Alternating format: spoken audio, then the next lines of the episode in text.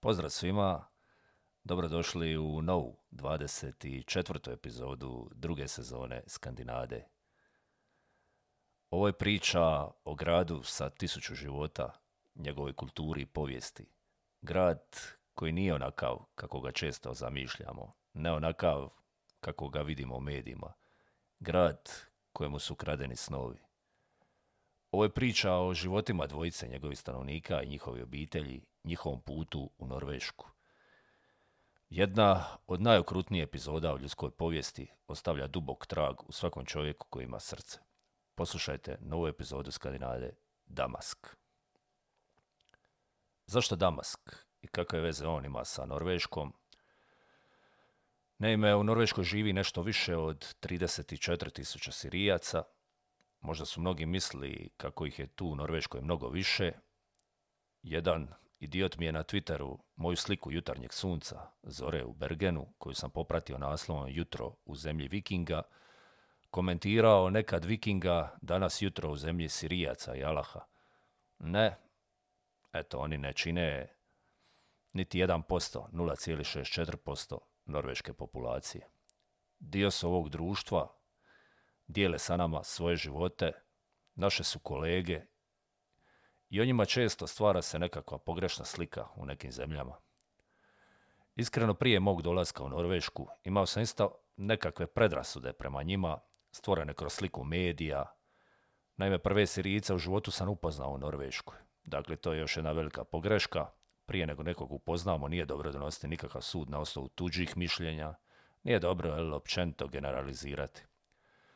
Ja kad sam ih bolje upoznao, kad sam upoznao njihovu zemlju, kulturu, kad sam čuo njihove životne priče, totalno sam promijenio mišljenje o Bliskom istoku, o Siriji i o Sirijcima. Neću danas samo govoriti o situaciji u Siriji, ne daj Bože nikome nešto slično. Neću danas samo govoriti o Asadu i zaračenim sektama među muslimanima Sirije, umješanosti Zapada i njihovim interesima. Nećemo ići toliko duboko u krizu te zemlje, samo ovako površno želim prenijeti drugačiju sliku Sirije. Ova dva momka koja su mi ispričale svoje životne priče nemaju potrebu lagati, uveličavati, oni su samo brutalno iskreni. O Siriji možemo mnogo čuti na TV-u, čitati u medijima. Mene je zanimalo zašto je ona toliko bitna svima, jer Sirija nije jedna od zemalja kod kojih velike sile nemaju interes, pa da se niko sad ne dira u njih. Sirija, dakle, nije samo bogata naftom ili strateški vojno bitna. Što to Siriju čini posebnom. Naime, ta je tema dosta, dosta kompleksna i dalo bi se o tom pričati danima. Meni je najbolje stanje u Siriji opisao i prenio jedan od e, najkvalificiranijih ljudi za područje Bliskog istoka, Zlatko Dizdarević. Njega sam eto imao čast slušati uživo na jednoj tribini u Šibeniku – točnije na festivalu Fališ, festivalu alternative ljevice. To je bilo prije nekoliko godina. Na toj tribini saznao sam mnogo o Siriji, o njenoj povijesti, o arapskom proljeću, o sadašnjoj situaciji i počeo eto stvarati prvu pravu sliku o toj zemlji. Dakle, želim kazati da nisam sliko Siriji stvorio samo kroz priču ove dvojice mladića. Dosta negativne vibre mogao sam osjetiti u našim medijima javnosti kad je krenula ta izbjeglička kriza prije nekoliko godina. Na, na trenutke sam imao dojam da i naši ljudi mrze, da ih doživljavaju sve kao teroriste, da su prljavi, intelektualno limitirani. Mogla se nanjušti ta mržnja i tisućama kilometara daleko. Naravno, ništa od tog nije istina. Istina je jedino i da među njima ima smeća, u kojem to društvu, u kojoj to zemlji ga nema. Jedna od većih zabluda kad se priča o Siriji i njenim izbjeglicama je da su svi oni došli izbjegli tu u Europu. Naime, više od 90% primila ih je Turska, Libanon, Jordan, Egipat i Irak, dok je veliki broj Sirijaca raseljen širom Sirije. Dakle, te zemlje su primile najveći broj sirijskih izbjeglica. Zemlje bivše juge su im bile samo tranzit, zona prema zapadu, tako da su se nepotrebno stvarale te paranoje kako će svi oni naseliti naš Balkan. Možda zamisliti, svi su trčali samo na Balkan. Dobro oni znaju gdje idu i nikome od njih nije bio konačan cilj Balkan. Također, osobe koji ih preziru ne bi trebalo zbuđivati to što su određene europske zemlje prihvatile izbjeglice. To definitivno nije njihov problem. Iskreno, očekivao sam naroda bivše juge koji su osjetili rat malo više objektivnosti kad se priča o onima koji su potjerani svojih domova, onima koji su izgubili svoje najmilije, oni koji su ostali bez ičega. Sindrom kolektivne demencije.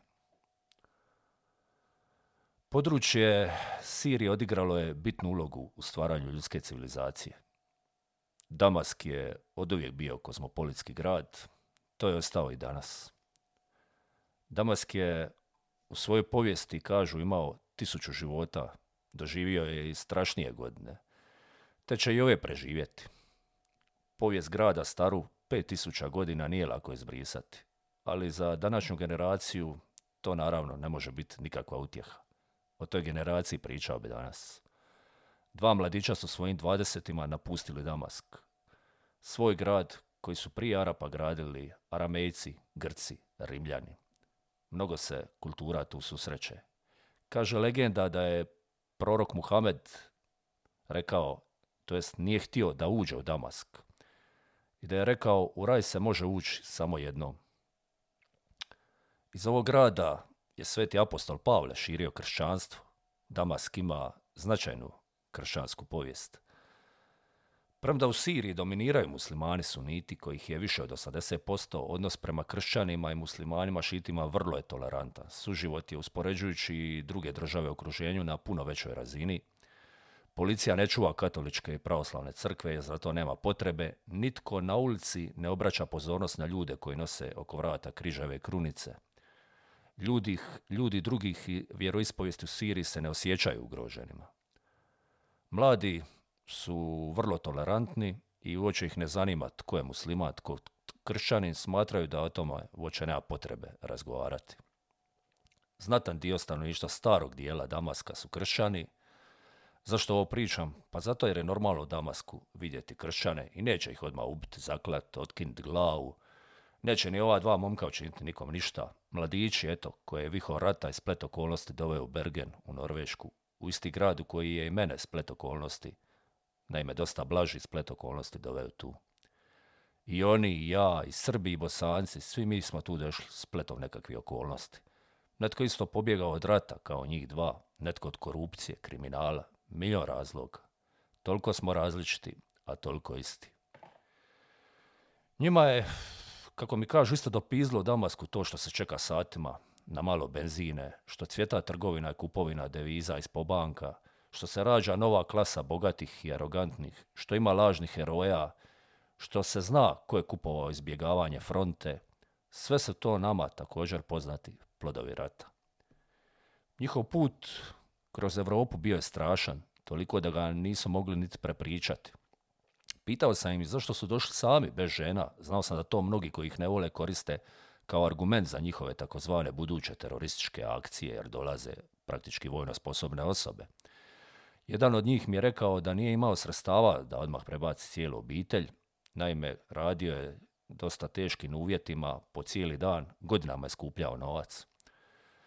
Shvatio sam kroz razgovor da ga boli šta je dio njegove obitelji još u Siriji. Uspio je, eto, prebaciti ženu i djecu. Sestru, nažalost, ne. Rekao mi je da mu sestra radi u Damasku kao prodavačica u nekom butiku za plaću od 50 eura mjesečno, Vidio sam da ga to pogađa, pa me pita mogu li to zamisliti da netko radi cijeli mjesec za 50 eura. Rekao sam mu da mogu, da znam neke koji rade cijeli mjesec, a ne dobiju uopće plaću. On me naime čudno pogledao, ne znam da me razumija šta sam ti ja reći i na koju zemlju mislim. Vidio sam tada u njemu tu probuđenu zapadnu stranu koja nam pruža Norveška, taj bolji život koji je očito htio svim svojima u obitelji. Kad sam ga pitao postoji li šansa da svoju sestru prebaci u Bergen, Rekao je da i onda me šokirao cifrom koju od njega traže da je prebaci. Dakle, traže od njega više od 20.000 eura. Pričao mi je to na trenutke sve kroz suze. Stvarno ga je to bolilo. Bolilo i mene to iskreno slušati. Drugi, drugi sirijac nije bio niti malo sličan ovom prvom.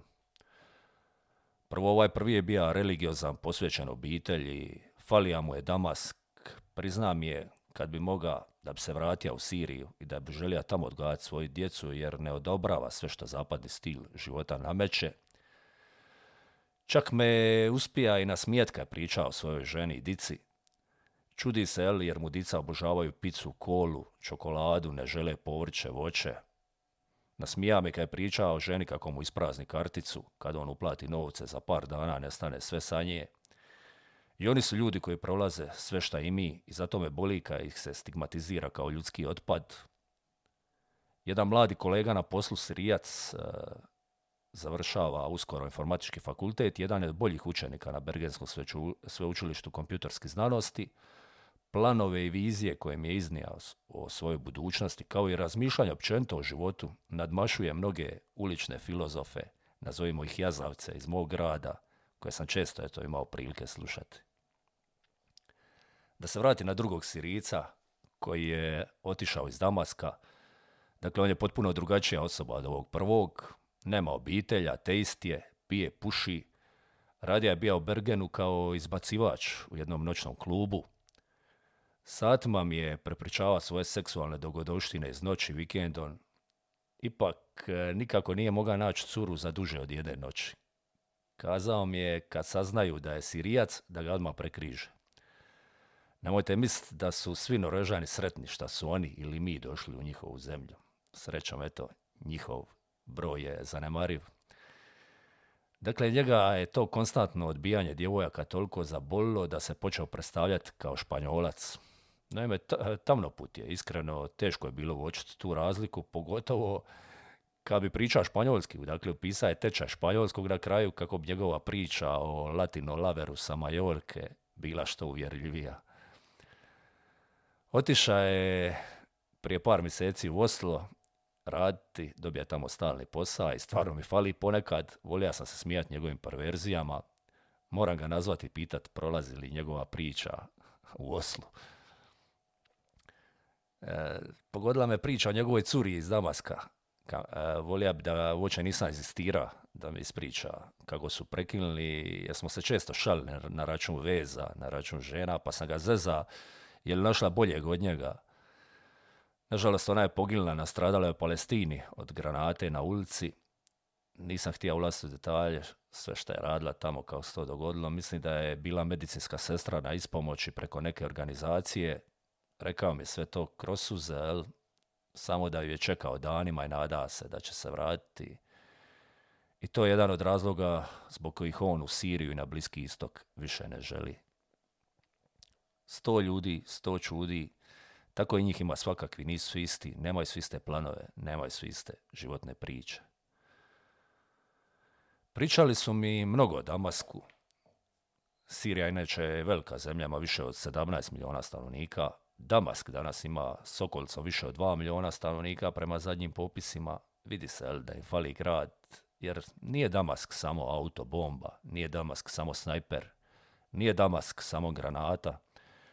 Da dođeš tamo, ne bi vjerovao da je uoče rat okolo grada, rekli su mi. Tržnice i shopping centri su puni ljudi, noćni život buja. Restorani, noćni klubovi u starom gradu su prepuni, Mnogi od njih mogli bi se po izgledu i razini usluge nalaziti u centru Londona ili Pariza. Gotovo 20% automobila stariji su od 10 ili 20 godina, ali ima puno skupljih i modernijih modela poput Lamborghinija, Ferrarija, Mercedesa. Tu je naravno neizbježna zlatna mladež koja živi neke druge živote za razliku od ovih mojih sirijaca. Život, dakle, u Damasku je iznenađujuće normalan. Osim oko vladnih institucija, ni na najvećim križanjima u gradu više nema tih kontrolnih točaka, osnovni životni potrepština ima dovoljno, uslužnost je na najvišoj razini, u dućanu možete birati robu dva sata, pa iako ništa niste kupili, trgovac će vas ponuditi čajem i isprati do izlaza. Jedini su problem nestašice goriva i struje, no to inače ne utječe na prometne gužve koje su čak i za arapske pojmove nevjerovatne, u prigradskim naseljima puno je izbjeglica i povratnika koji ne žele ostati u Damasku, jedva čekaju da se vrate svojim kućama. Naime, u Damasku živi i radi puno stranaca, ljudi su prema njima vrlo susretljivi. Drago mi je kad susretno nekog iz Europe ili recimo SAD-a.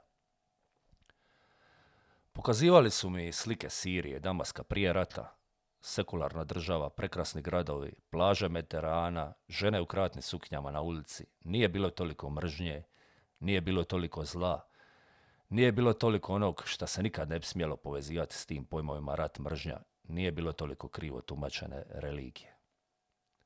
Nekome eto smetala lijepa, bogata, napredna država na Bliskom istoku i jedino što je preostalo bilo je uništiti nje narod raseliti svugdje po svijetu. Zbog posljedica rata raseljena je polovina stanovništva Sirije, a čak 40% njih su djeca.